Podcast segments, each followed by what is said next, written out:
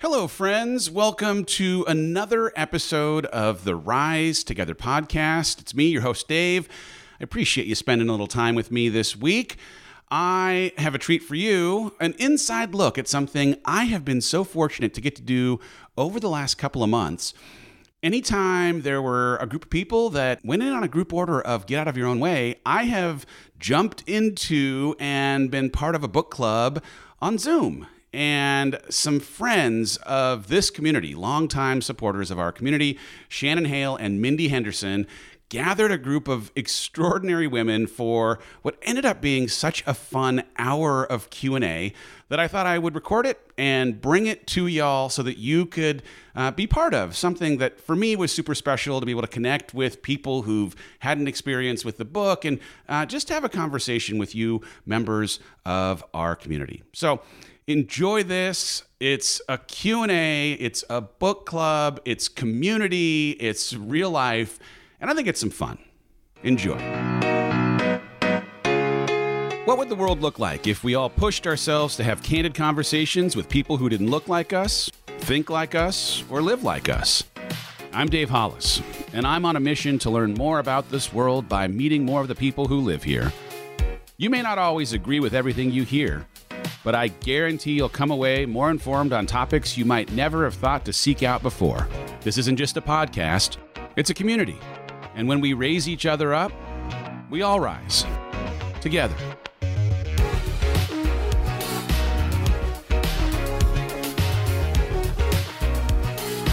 Yay! Hello, everybody. I'm so excited to see you guys. Welcome to the Thrive and Shine group. Today we have an amazing gentleman in the room.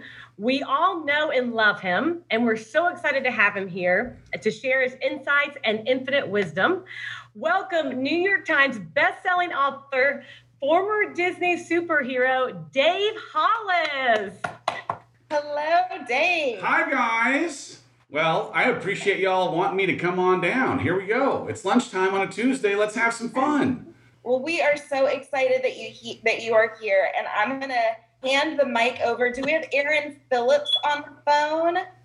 Aaron submitted a question for you. We do. I'm first up. Oh my goodness. Hi, Aaron Phillips. Hi, Dave Hollis. How are you? I'm doing well. Thank you very much. Where are you at, Aaron Phillips? I am in Greenville, South Carolina. South Carolina's in the house. Hello. That's right. That's right. Just moved up from Charleston. So, uh, in my empty house right now, actually. Awesome. I heard an echo. That's perfect. Good work. Yeah, I know. We've got work going on downstairs. So, hopefully, it's not too loud. I've got my earbuds in. Here's my question How do you find passion for your business when you've lost it? So I've got employees, clients depending on me. I'm making a decent profit after four years, but I'm feeling a little lackluster these days and the motivation and like passion department. And I find my entrepreneur brain going to new ventures when I really need to be staying the course Ooh, at a- this point. That's a great question. I love this question. Great question. All right. So, uh, what comes to mind? Uh, two things. I uh, recently had this conversation with a guy named Steven Kotler. It was a part of a Rise Together podcast. If you have not listened to it, I encourage you to. But uh, we were talking about the power of curiosity and how if you can pull on the threads of the places where you have genuine, legitimate curiosity, that it is a thing that just affords you what he called focus for free, right? Like you just tend to pay more attention to the things that you legitimately have personal curiosity for. And so when you're inside of your business, if you have become a little bit uh, just like in a routine that has maybe deviated somewhat from the places where you have personal curiosity, is there a way for you to try a bunch of different things inside of your own business to see if there's anything that plays to the way that you get lit up in the curiosity department? Because uh, in this progression that he talks about, it's like curiosity ends up giving way to passion. And passion, which is going to be the second thing I'm going to talk about, when it can be directed toward impact, creates purpose. The idea of like, if you can find a way to go from curiosity to having something that becomes more like passion, that passion, because of it now helping directly impact other people, becomes purpose. Now you're going to be feeling something. So the first thing I would say is just like, is there a way for you to maybe just like dabble in different parts of the business that you haven't previously maybe spent as much time in to see what, what things just like kind of rise to the top? And then the second thing is that idea of impact because when you're when you're able to actually have the work that you're doing directly impact someone else i think you end up having this opportunity for feeling a depth of fulfillment because of it having become purpose i'm uh, not that this is necessarily directly specifically uh, related to what you do inside of your company but I've been on this mission in this like most recent book that I'm turning. I turned it in yesterday. Thank you very much. And the thesis, the like overall kind of through line is this big, broad, huge question how might I honor the intention of my creator? Right? Like, I believe that every single one of you was placed on this planet with a very, very specific intentional purpose, that there was deliberate design in how you would have every single individual experience that you have, the way that your brain processes thoughts, the way that you feel feelings, your strengths, even your weaknesses. I think all of them were very intentionally and deliberately created. And so the question that I ask is all right, well, how can I honor the intention of my creator who very deliberately made me a very specific way? And the primary way that I can honor the intention of the creation is through impact. And so when you find yourself struggling a little bit to feel connected to, you know, fulfillment or excitement or whatever, I would, I think, ask is there a way, against the backdrop of that bigger question, is there a way for you to ask if your gifts are specifically being exploited to their fullest in a way that would have impact on other people? That might honor the intention of why you were placed on this planet, right? Like, believe however you believe. It could be the way that I believe or from something else, but there is some kind of higher power that has some very specific intentional design on why you were put on this place. And the business that you're running is very much a part of why you're, you're here. But your ability to impact other people and pulling on the threads of where you have curiosity for, those are the two places I'd go. So good. Thank you. You're welcome. The more we've more we've grown, the more employees I have between me and all the women but business owners I help. And so that's such a great point on impact because I'm stepping further away from hearing their feedback every day and remembering the impact we're making on their businesses and lives. So oh, that's, that's good. good. By the way, Erin, I mean, like I've taken on a handful of individual one on one coaching clients, not paid why, Dave, you could charge money for this. And I've done it truly because the way that it helps me stay connected to this maximization of my gifts and the utilization of my why I'm here keeps me up and going and feeling great. And so it might even just be as simple as going to grab a quick cup of coffee every once in a while with somebody, whether it's virtual or in real life, with someone who you're helping so that you can be reminded of what the heck this is all for when you feel that, that's like the that's the gas in the engine, you know? So good. You're right. Thank you. Of course. Okay, we are off to a good start. Do we have Cody Elizabeth? Hello, thank you. All right, my question is uh, when going through your first editing and brainstorming process of creating your book, uh, what's been the most helpful advice or comments you received from your editors and coaches? And then also, uh, what advice would you give someone going through their first ever round of edits? Good questions. Uh, the editing process. I will tell you this. Uh, I have just. I'm just now finishing the editing process in this second book, and the editing process in the first book relative to the second book has been wildly different in that it was an extraordinarily triggering thing to feel like, man, I'm putting myself out in this way that is super vulnerable and transparent. And now someone is going to come and tell me that these words are not good. And it was just like, oh, so soul crushing because I already felt like, man, I'm I'm doing something that I'm uncomfortable with. I feel again like this is something that is about heeding a call to try and be light, and yet the job of the editor is to actually do the work of soul crushing in some capacity to help you mm-hmm. make the book better. So my my initial reaction was, and what's here's what's super super interesting. I ended up writing the chapter I need a drink in the editing window because my decision to stop drinking came when my edits arrived because it was so hard for me to handle the criticism of my work. And uh, against certainly too the backdrop of uh, you know, worrying about how I might be compared to Rachel and her work and whether I was deserving of the kind of opportunity that I was getting and if people would even be uh, open to receiving the things that I was going to put down on paper. So interestingly, that the edit process revealed that oh man there's still some work that need to be done in terms of having good coping mechanisms thank you very much and my mm-hmm. year of not drinking and what has now become not drinking generally is something that was really born out of these edits the second time around, I can tell you that the difference in the book that I turned in the first time and the product that we are actually having a conversation about was so wildly better. It was so different because the work of the editor is to actually help you see things that you are not in a place to see from an objectivity standpoint. You have bias in how you story told or the things that you thought would work, but they frankly didn't.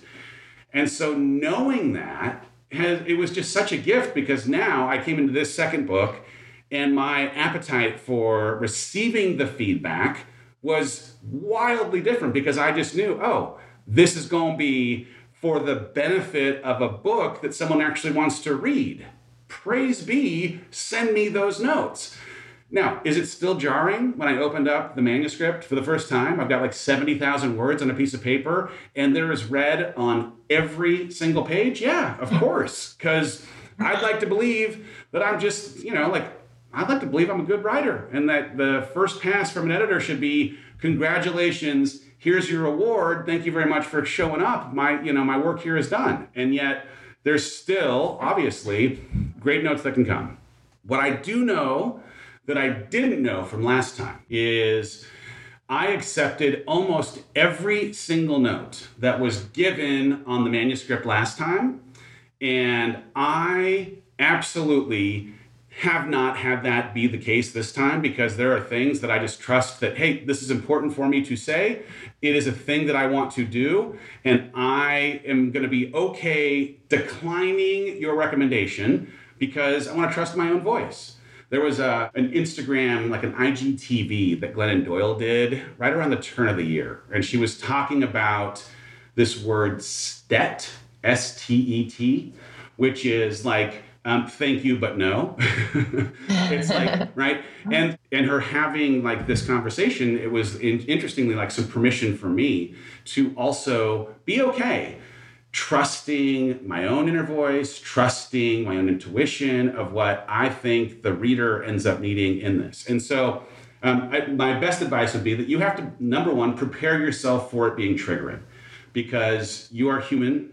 As humans, when you get notes, when you get feedback, it's hard to not take it personally or have it question whether you have the qualifications to be doing the thing. And so, the the, the reality ends up being you're probably going to get some feedback that you don't necessarily like. And at the same time, it's there to make the book better. And also, you got to trust your gut. And if there are things that you get as a part of feedback and you're like, no, I'm going to pass on that, thank you very much, then that's, I think, okay too, because you know the stories you want to tell and the things you want to say. And just because someone professionally believes that they have an insight into what would read the best, you know the things that you want to say. So it's going to make awesome. the book Thank better, you. right? It's going to make the book better and trust your gut. Thank you so much. I'm actually an editor and a book coach and everything. So uh, I like to be able to flip that and and just let them know like i'm here for you.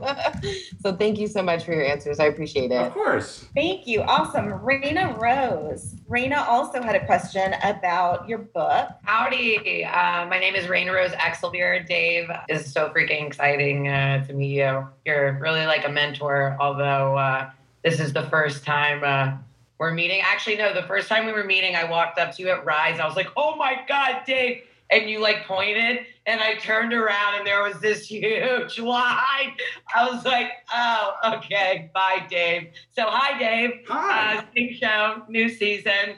Uh, my question for you is your recent book was inspired by 20 lies that you really took on as these, you know, like self limiting beliefs. Well, my question for you is what truths have you held throughout your life that have given you an advantage in your professional uh, and personal situation? Oh, that's interesting. Uh, let's see. When you go through big identity shift, when you choose to leave the harbor, when you decide to walk towards your fear into what inevitably will bring you to this more evolved, bigger version of yourself, or when change is chosen for you, you have to wrestle with, right? Like, what are the things that you will connect to and stay as constants inside of your life that um, no matter what, no matter like what you previously were, uh, will always just be part of who you are. And I can say, like, my primary identity prior to our divorce was husband right? And so the identity shift that came for me and now not being that thing was super jarring.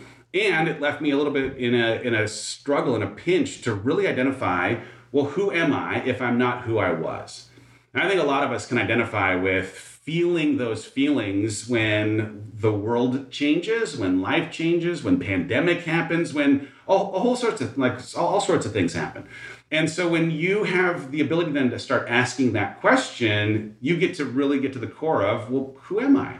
And so for me, I like I know the first thing I wrote. I'm a child of God, right? Like I believe that my faith, I, I, it starts and ends so many questions of who I really am. I'm the parent to these four kids.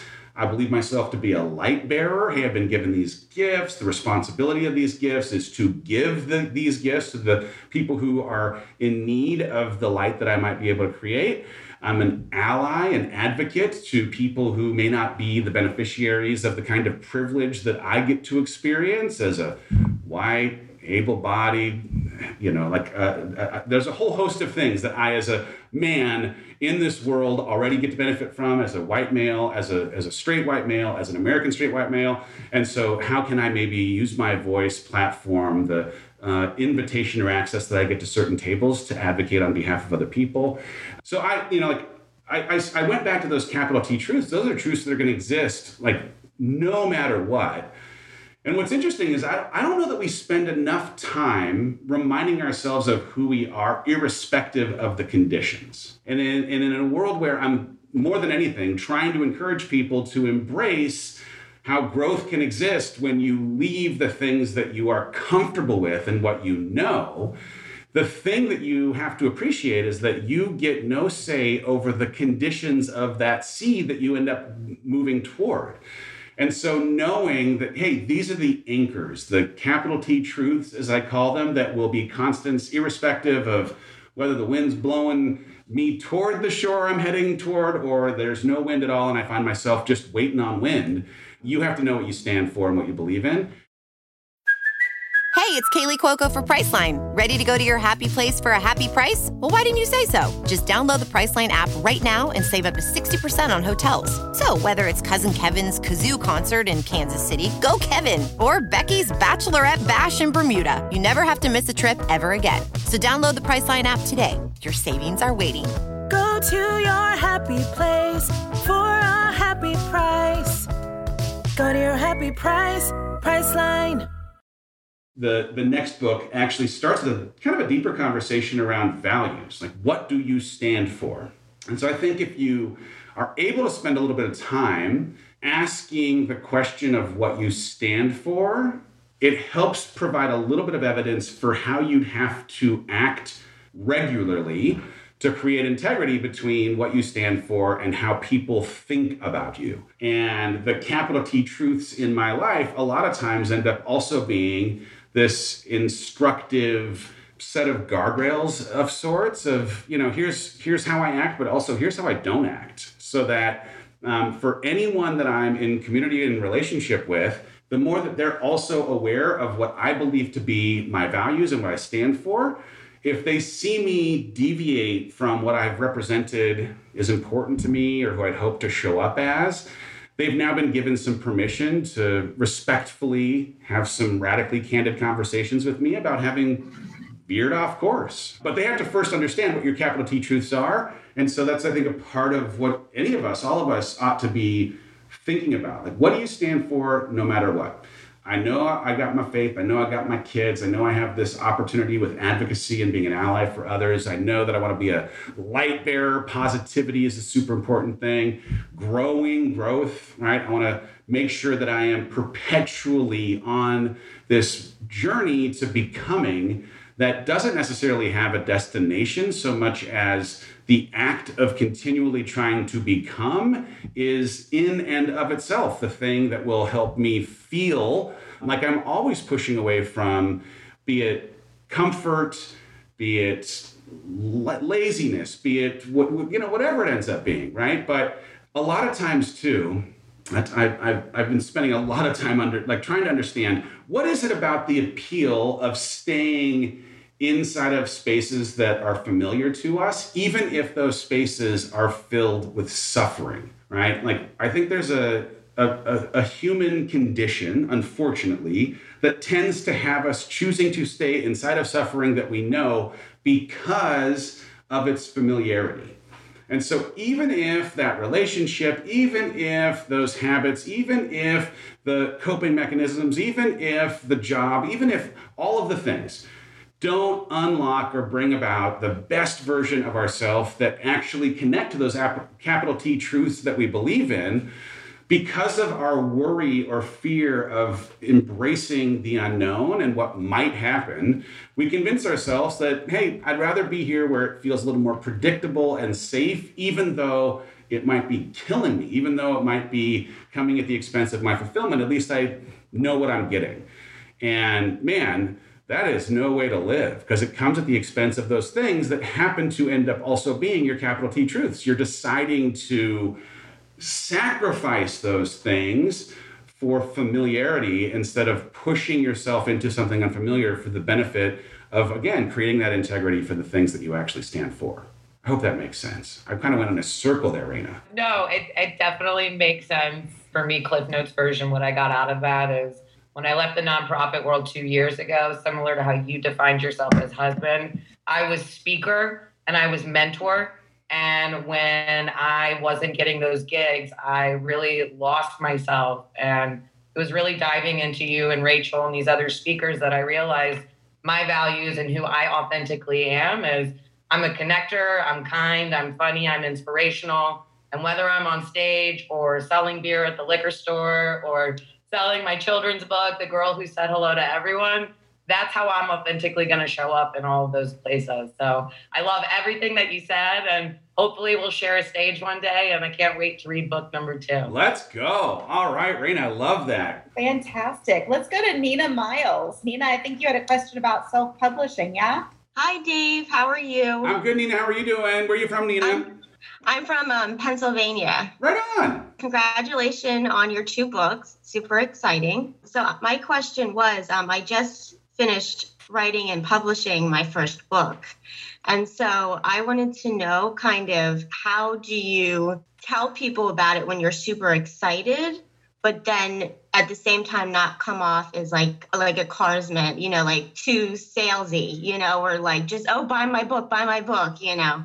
That's a great question. So the the thing I would what, tell me about the book real quick. Like what's the what's the quick like elevator pitch version of your book? So I'm a certified nursing assistant, and so I wrote a book. It's called Intentional Caregiving, and then um, ten principles on how to be an exceptional CNA. Oh, so good. All right, so this is going to be an easy answer because you are focused on creating a solution for an existing need, right? Mm-hmm. And yes. so uh, in a way similar to I don't know if you've heard of a guy named Gary Vee, but he has this book called Jab Jab Jab Right Hook, right? Yes. you right? So like you you need to focus on how can you throw some jabs of mm-hmm. value that might okay. afford people to see you as being considerate first and foremost of the delivery of that value, right? Like you've written something that obviously identified a need that exists inside of the market, inside of the industry that you are living inside of every single day. And your intention, certainly, yes, you want to sell some books, but you also want to equip nurses to be better nurses. And Yes. so finding ways to position your book as the solution by giving them little snippets, little tidbits that reflect, hey, here's the, you know, here's a little taste of the value that you will uh, inevitably end up enjoying were you to buy this book. But because I love you all so much and I care so much about the nursing business and I want you to succeed and thrive, let me give you one of these tips.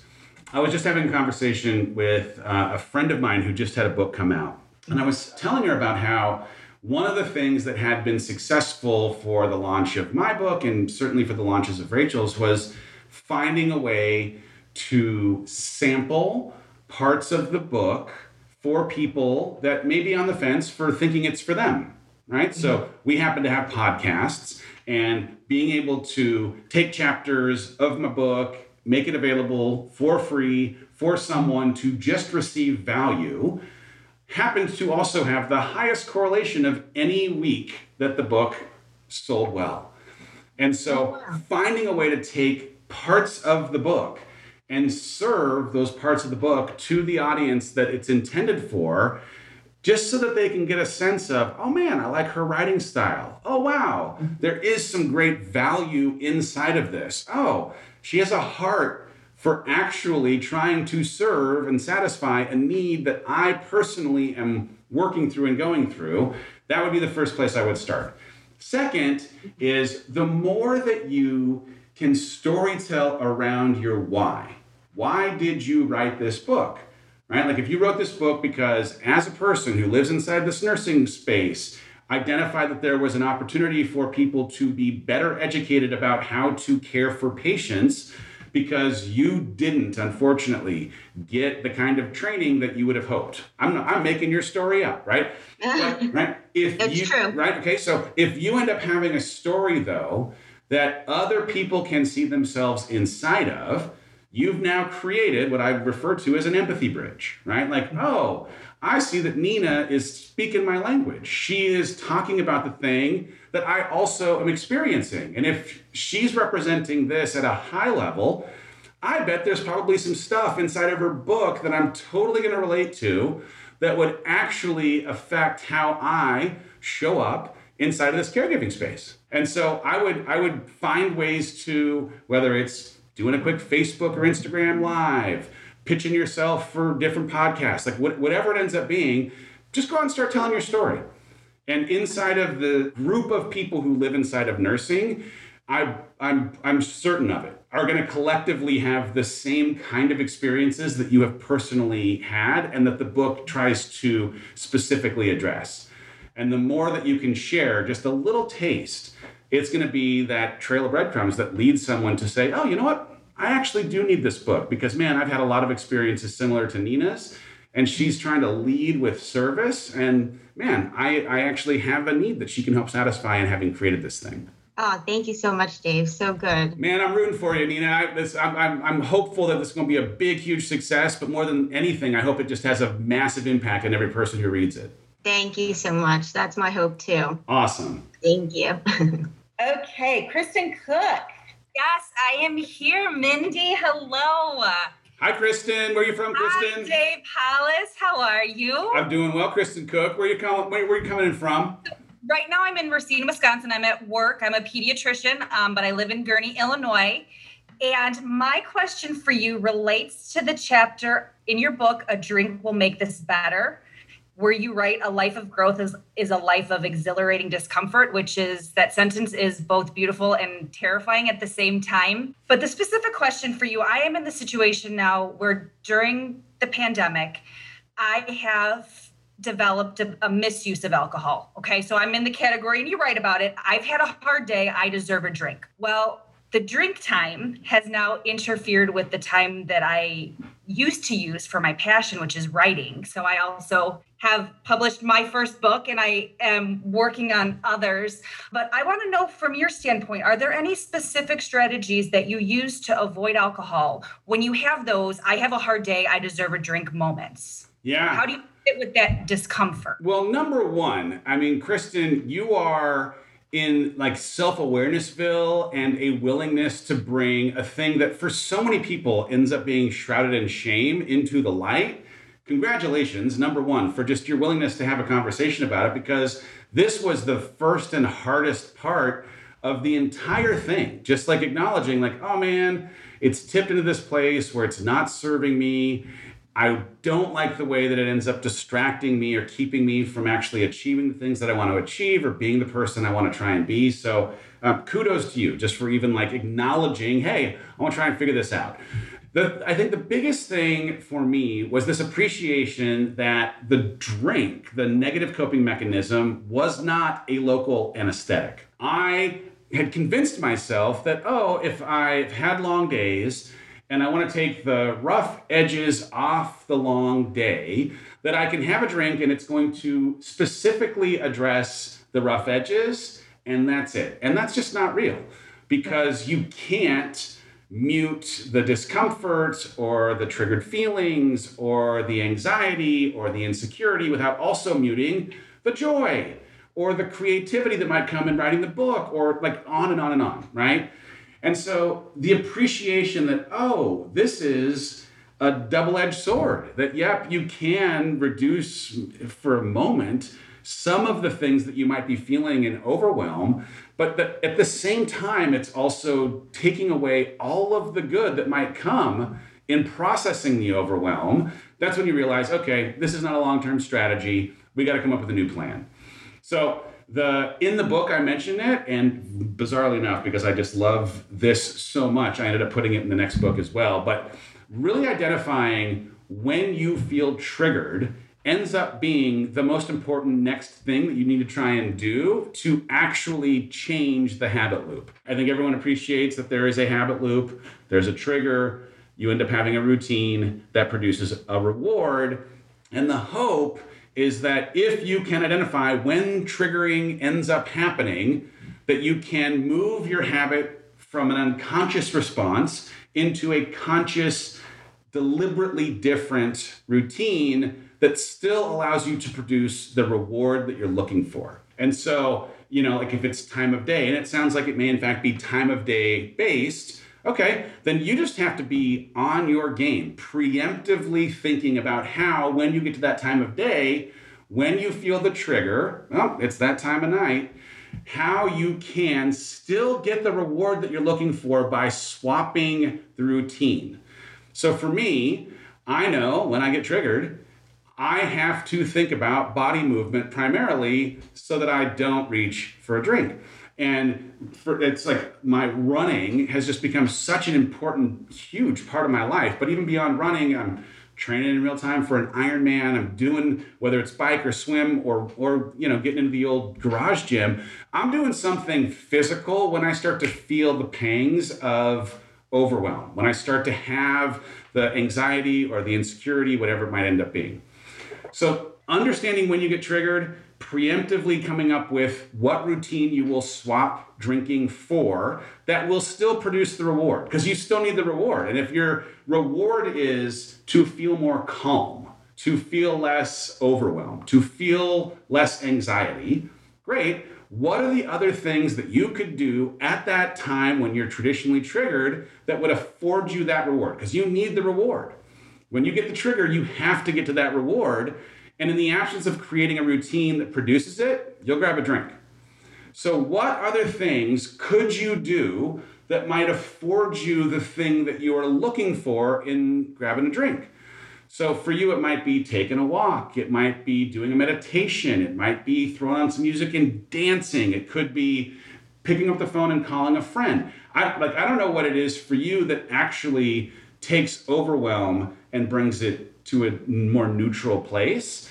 But those are the things that you have to spend a little bit of time doing investigative work around because again, you know you're going to get triggered. You cannot not be triggered. It's just going to happen. That time of day is going to happen every single day. That person, that preceding emotion, that location, right? All those things, they are just going to happen. So knowing that they're going to happen, you have to ask, okay, how can I still deliver the reward that I'm looking for by swapping out the routine that's previously been less healthy for one that is more healthy? The other thing I would throw out, and this is, man, I in the midst of the who am I now that I'm not who I previously was, I went on this hunt for self. I had to really try and understand like who I am at a deep level, and I sp- I've been spending a ton of time inside of therapy with a guy named David, who I just love. He's like a part of my life in an amazing way. I am financing a boat for this human being, best money I've ever spent. And the work that we're doing is trying to understand that I, as self, am different from the emotions or thoughts that I am experiencing. And so, my wanting to have a drink before was about feeling like I was anxious. And now, because of the work that I've been doing, I do not believe myself to be anxious when I feel anxiety. I, as self, am the observer of that anxiety. And part of how I've had to like create peace and comfort in my emotions and my thoughts is by sitting down and inviting a conversation, as crazy as this may sound, with the feeling that has presented itself to understand what role it believes itself to be playing, right? So when I get anxious, and I get anxious all the time, I'm awesome, get anxious, human. When I get anxious, I get to sit and have a conversation with my anxiety in a way that's, again, as self, the observer of the emotion. And it starts again with this appreciation that these parts of us believe themselves to be doing work that will protect us, that will keep us safe, that will help us.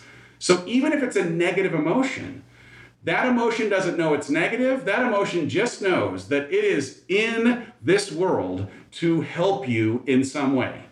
And the role that you have to play as the observer of the emotion is asking it, what role do you believe yourself to be playing? Now, for me, my anxiety has tended to present itself when there is a part of my life that does not yet have clarity doesn't have a plan. And in the ambiguity that exists for that part of my life, anxiety has shown up to direct my focus to that part of my life. It believes it to be doing itself's job. It thinks it's there for this sole purpose. I'm going to point this out. And maybe, Dave, as self, when you become cognizant of and aware of this thing, maybe then you will do something about it. You'll make a plan.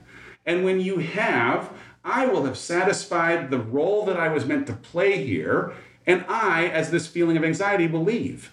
And you will be back in a place of peace. So, if there's a way, separate from identifying when you get triggered, how do you change the routine so you still get the reward, if there's also a way for you to spend a little time understanding what, what emotion are you trying to solve for with a drink?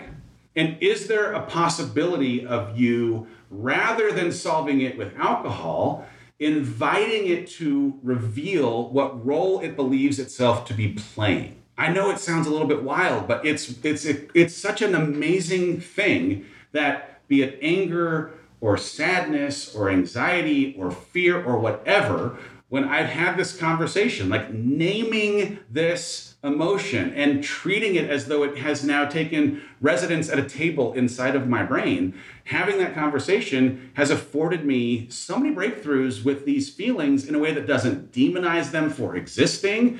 It just respects that, oh, you think you're here to you know fulfill some kind of role that you are playing to keep me safe to protect me to help me what is that role Please direct me to it now that you have. I'm gonna go make a plan, take some action, do something that is healthy that also satisfies why you think you're here. That's fascinating. Thank you so much. um, I also have a therapist, and she's amazing, and her name is Heather. And just yesterday, I had a session with her where she told me, she said, Kristen, you don't have a problem feeling the emotions, you have a problem verbalizing them.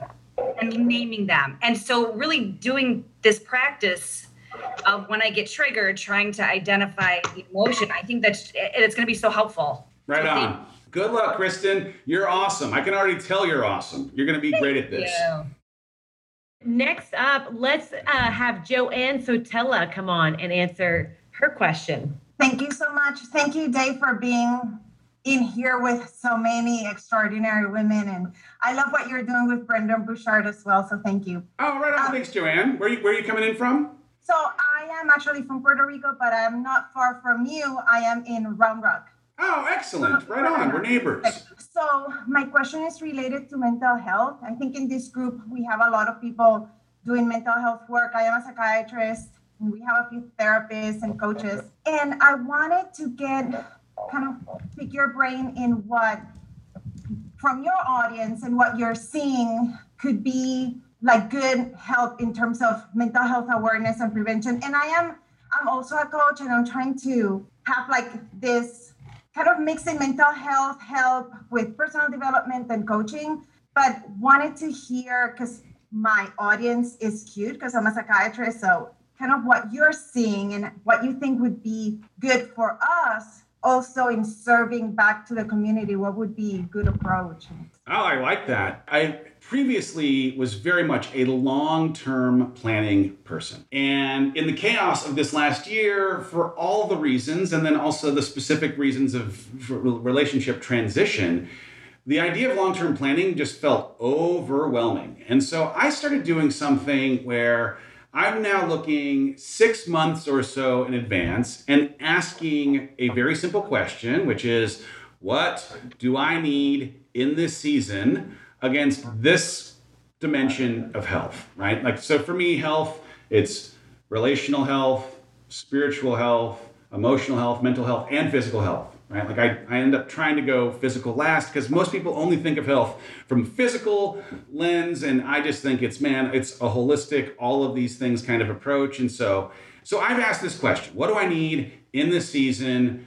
To take steps every day to become closer to the version of who I'd hope to become. How do I actualize this honoring the intention of my creator? How do I bring the most light? How do I show up as the dad I'd hope to be? How do I stay connected to my personal values? How? And when I end up diving into answering the question against each of those dimensions, that's where I get to create a little bit of how my daily routine will show up, how my short term goals might manifest, so that I can actually every day take that single step closer to who I'd hope to become.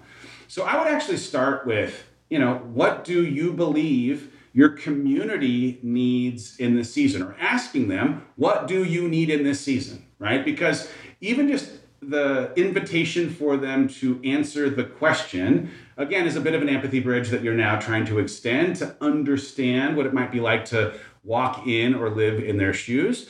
And so I, I can just tell you like when i re- when i wrote this down uh, most recently what do i need in my mental health? The, the first thing i need is professional freaking help I am meeting every single week, most times more than once a week, with my dude David, because the objectivity of his ability to normalize my struggle, to ask me questions about how I might reframe the experience of my experience has been so, so important.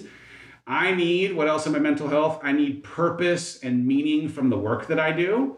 When I feel like the work that I'm doing isn't about impact, I feel empty. And so every single thing that I'm doing inside of my professional pursuit has to tie back to impact and meaning and purpose in some way. And if I'm not, I have to become comfortable walking away from or redefining the scope of that work so that I can actually get back to a place that feeds what I need mentally. And then the third thing that I wrote most recently uh, is grace right? Like, what do I need in my mental health right now? I need a huge serving of grace because I, like every single person here, I'm on a non-linear journey. It like there could be three really great days in a row, and then I have a really, really hard day.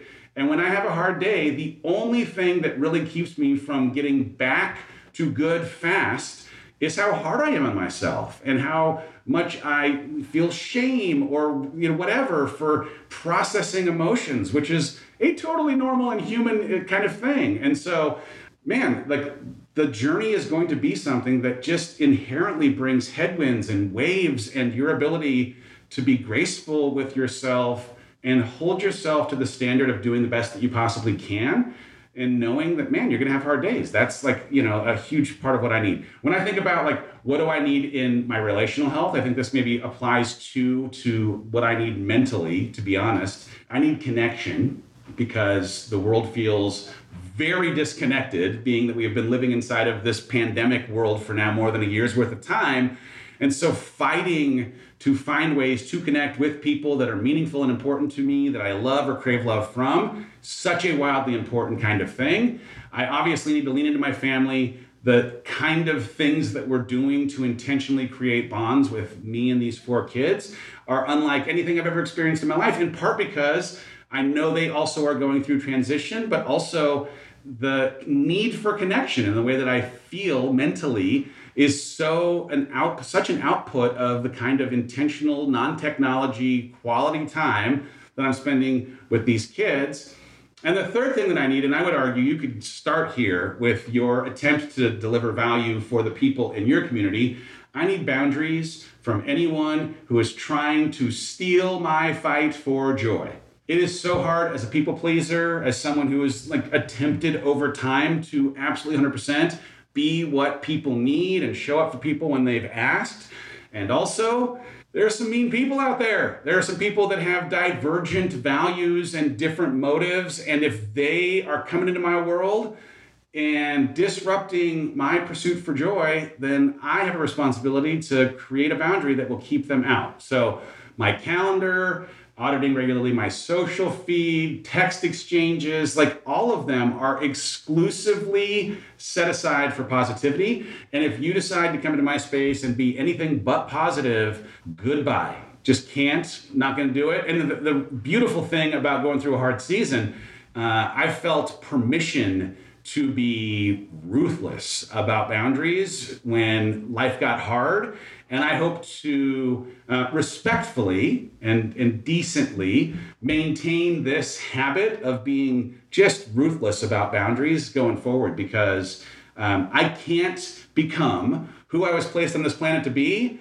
if I am not really, really conscientious of who I'm letting inside my space and how they're living inside of my space affects the way I think about myself, my confidence, my motivation, my drive to continue to deliver good stuff to this planet. So, boundaries for sure is a big thing too. But anyway, the, the long and short of it is what do I need in this season has been a life changing kind of thing over the last year of my life. And I would argue, as you're trying to understand how to best serve your community, what do you need in this season? I think is a good place to start and just seeing if there aren't two or three things in each of the dimensions of health, really zeroing in on the stuff around mental health and encouraging people to not like if there's anything that I, you know, have come to appreciate, man, there is nothing selfish in indulging in and prioritizing mental health. It is a prerequisite to living the kind of life that I'd hope to live. And the attention to self-care and the priority that I have to create in filling my cup so that I actually have something to pour into others, man, is just like it's everything. It is everything. I think there's a lot of times that whether it's the stigma around mental health or the insane standards that exist around gender roles or whatever else that maybe um, looks down upon people who need help or that would set aside time for help that's that's nuts. I, like, sorry, it's just like it's the craziest thing to me. So, um, encouraging people to make it a priority, but that also they're answering that question of what they need, so that they're actually pouring things in that are satisfying specific needs that they can identify in the next three six months will likely reveal themselves as things they have to be prepared for. Yeah. Thank you so much. This is so helpful. And I struggle with exactly what you're saying of because there's so much stigma, right? Like I don't want people to say like, oh, I'm not gonna go talk to the shrink, right? And that's part of my mission is like trying to provide this help before you have to get to that point where then you actually do need to see a psychiatrist because there's so much to do in this space, right? And kind of dealing with that stigma and and so yeah thank you so much for what you do in knocking down that stigma as well and talking so openly about it because it does help Oh, Jo- hey, Joanne, here, I'll tell you this too. Anytime I run into anything that is uh, like stigma or taboo, I've tried to force myself to immediately just talk about it, even though it makes me feel a bit uncomfortable because, uh, like Kristen, in having this very candid conversation about, hey, I want to figure out how to not have these drinks become a bad thing in my life, right? When you bring something that you experience some insecurity about, some shame around into the light, shame cannot live in the light. It, it needs the darkness to thrive. And the second that I am able to take something that maybe historically would have been shame producing or would have historically been a bit of taboo or would have made me worry about what other people were thinking and bring it on into the light, I am now taking ownership. I have power in bringing that uh, up front and just having a conversation about it. What's interesting too, the more that I've done it, the more that I am able to connect with other people because the thing that you struggle with is the thing that every single person who's here today and anyone who ever will listen struggles with, right? Like we are all, as a part of our human condition, people who struggle with the same stuff. And when you're able to raise your hand and represent that this is a thing that you're working through, you will find solidarity in other people who also are experiencing that same thing. So, good news, you get to feel less alone. But then, two, you're often also able to find someone who is a little further along their journey, the same journey that you're on, that maybe can afford you a tip or trick or hack that worked for them. And now you get a you get the benefit of being able to accelerate your own journey because of your willingness to raise your hand and suggest that, hey, this is the thing I'm trying to work through. So, man, it, it's it's a game changer to feel less alone. It's a game changer to connect, but it also may, in fact, just get you the thing that you need in terms of a tool to help you in a way that you would never had if you didn't feel comfortable to raise your hand. Yeah, no, thank you. As again, in all of us who are here in the mental health field and as a psychiatrist, we need to speak up and knock down that stigma. But yeah, no, I, my heart is bigger right now. Thank you so much for being here with us. Oh, that's awesome. Next up, we have Julie Collins. And I just want to say there's like five or seven of y'all in here with a published book. And I think, Dave, that a lot of the inspiration came from you guys at the Hollis Coast. So just- Wow. yeah, I think it's really cool how this community has just been so empowered by you. So, Wow, that's so awesome. Thank you. What a kind thing to say. All right, Julie, fire away with your question. So, Dave, thank you so much. And it's uh, I, I don't want to be emotional, but today is actually the anniversary of one year ago being laid off. And as I got laid off last year, I was getting ready to go see you in Boston, Oh. and it got canceled. It was going to be our anniversary with my husband. And the, when I first got your book, I did not. I read the first chapter, and the one chapter that you read about, you talked about, you know, your identity being tied into your title. It really made me explore how right before I got laid off doing that. So I do have to thank you for that because having done that thought work really prepared me for you know what was to come and in the last year not only have i published a book but have i launched myself into this brand new adventure you know the coaching that you did for many of us here has definitely enabled me and many of us to uh, sort of uh, thrive throughout a global pandemic. My question to you, and a lot of what I was going to ask, you've answered already. Uh, you and and I do appreciate that because I think that um, all of us have struggled similarly with minding our thoughts, trying to experience and really sit into that messy middle. And for you, you've talked about how this has been the best year, but also the worst year for you what are you doing going forward to level up and and i would love to know how would you like to be remembered if everything ended for everyone today what would you like us to remember you as and I, I thank you again and if you want to come on my podcast i would love to have you Oh, Julie, you're good. You're good people. I like this.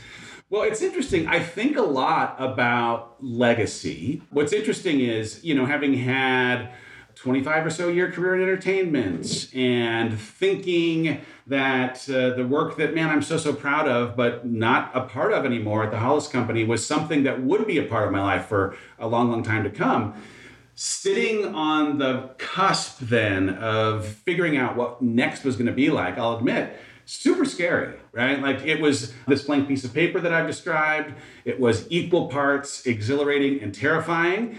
And the idea of legacy against that backdrop then becomes something that for each of us is ours to write, right? That hopefully is the part that's exhilarating because when I think about how I might be toasted at a birthday party 20 years from now, or how the video at my memorial service might play, I am solely, exclusively responsible for the things that people might say inside of a toast or the images or videos that might be compiled inside of that memorial service. And that is the thing that gets me up. Like I, I'm not the most motivated person every single day, even though maybe it seems like it on fake social media, but I have to stay connected to my authorship of this rest of my life. And I just have 100% certainty that I will be remembered at the end of my life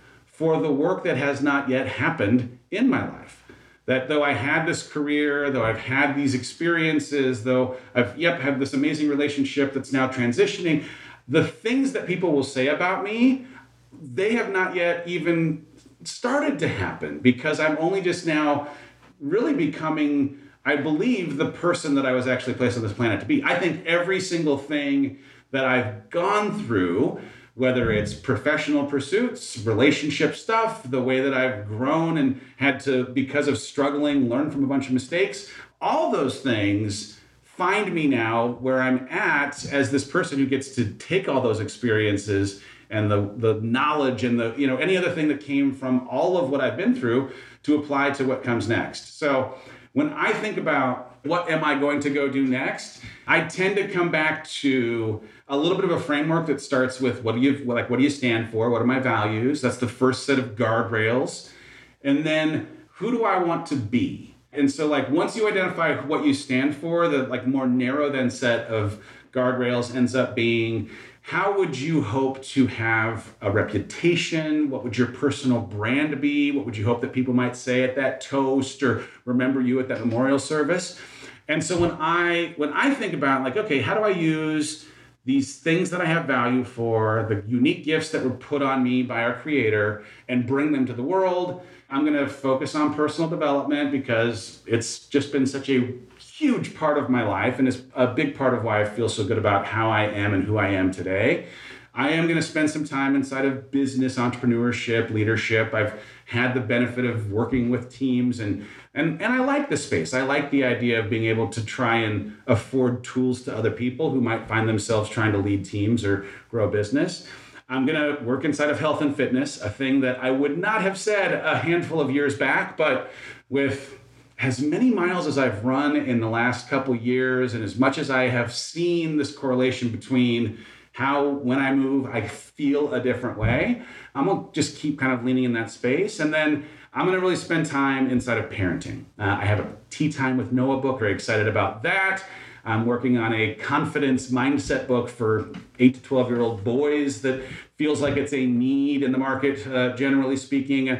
Like, basically, is there a way that I might create tools that if they were to be deployed to smaller humans, I might make the tools that I've or anyone has created for adults irrelevant for the people who get to uh, use those things when they're young before the world tries to teach its uh, lies to these small people? Could you maybe uh, just imbue some truths, capital T truths, to them in a way that makes them believe in themselves and have confidence for themselves? So I'm gonna work inside of that space, and and so when I think about like legacy, I hope that the legacy I end up having is that I changed the world, that I created tools that helped people have a better life, and that I did it not because of wanting to build wealth or uh, an empire. That I did it because of a responsibility that comes for having been given the gifts to do to do so. Right? Like I think again, every every single one of us has been created for a very, very specific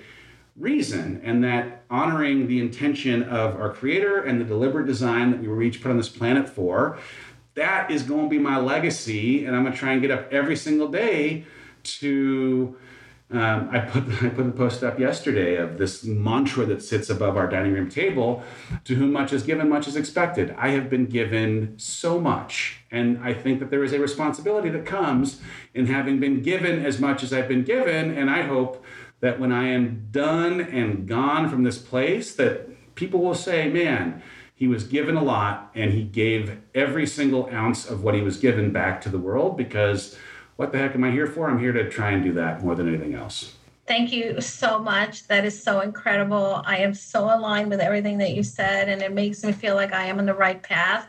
And I thank you again for everything that you've given because it really, for most of us that are in a path of self discovery and reinventing ourselves in this year, you have been uh, sort of our leader in this journey. So thank you so much again. And come to Casa de Confidence because I'm all about confidence. Awesome. Uh, thank you, Julie. I can tell you're in the right spot. So keep on going. That's amazing. Thank you. Well, the next person up was Margaret Wilson. Do you want to go, Margaret? Oh, Margaret, no Hi. pressure, Margaret. Here we go. yeah, absolutely. Um, you kind of answered the question already, but I think it, there is a particular question that I have when it comes to sitting with your feelings and silencing that voice. So, for example, I'm an overthinker and a recovering overthinker. So, I'm going to be careful with the verbiage that I use. But first thing in the morning, before I'm even up, my mind starts going 100 miles an hour. And it could be because of situations or problems or something like that. What do you do? Like, I have some practices, but if you have that same issue, maybe at night, some of my clients have it before they go to bed. Is there a practice that you have that helps you not suppress those thoughts and those feelings, but allow them to come up so you can work through them? Does that make sense? Absolutely. I, I have a chapter in my next book called Seeking Stillness because stillness has become such an important ingredient in being able to keep moving through the chaos of all the things that are mm-hmm. happening. I know that you're all familiar with this, but like the world is engineered around noise. There are the incessant marketing messages from every company on the planet trying to convince you that you do not yet have enough of their stuff. There is this comparison game that is happening on social media every single day that is against the highlight reel of their life, having you worry that you are somehow not measuring up. The news is playing a game where it's trying to convince you that if uh, you can just be scared enough, you will come back. That's their business model fear, in uh, hoping that maybe if they can keep you scared enough, you just keep watching. And if you allow yourself to become numb to or unconscious to the just incessant noise that exists, there is an impossibility for you to stay connected to your mission, your purpose, your calling, the thing that is on your heart. And so I there's I guess there's like two things that I've done. One, I actually took this three day pause from the world back at the end of 2019. It was maybe the most important three days I could have spent in the entire year, especially as a preparation for what I was declaring was going to be my best year ever in 2020. I did not realize I wouldn't have a say in the conditions through which my best year would show up. But the dreaming and the visualization and the who I'd hope to be and how if I want to be that kind of person, then I need to do these kinds of things, epiphanies, they happened on a rock in Tucson, Arizona for three days where I deleted all of my social media apps and actually had someone in the office change the passwords because I know myself well enough. I had to be separate from the noise that traditionally runs my life. And I came back, uh, I wrote in this little green notebook. I got my little ship drawn on the front. I wrote 90 pages in a journal. I'd never journaled in my entire life.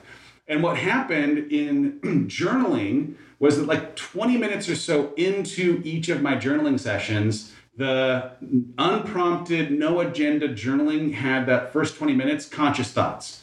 It was things I was worried about, things on my to do list, whatever. But like 20 minutes in, a switch flipped and it became a pouring out of unconscious things that were living inside of me that I was not even aware of. And now that my hand just kept writing, I was able to see the things that were really, really there. And these are things that I would not have seen were it not for having intentionally created the space to allow them to emerge. So, um, finding a way to break away. Guess what? Like getting three days in the desert is like a, an impossibility, especially in a pandemic. I'm not suggesting that you need three days, but you got to try and be really intentional in forcing space for peace so that you can receive the benefits of what comes in that stillness, that in muting the noise or stopping the noise for a second gets you back to neutral.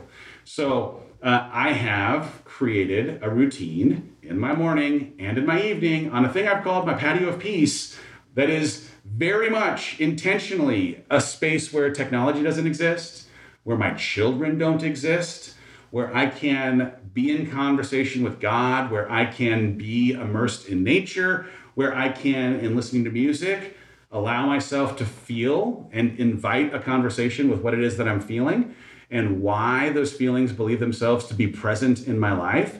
And every single time, it is a, oh, everything's going to be just fine.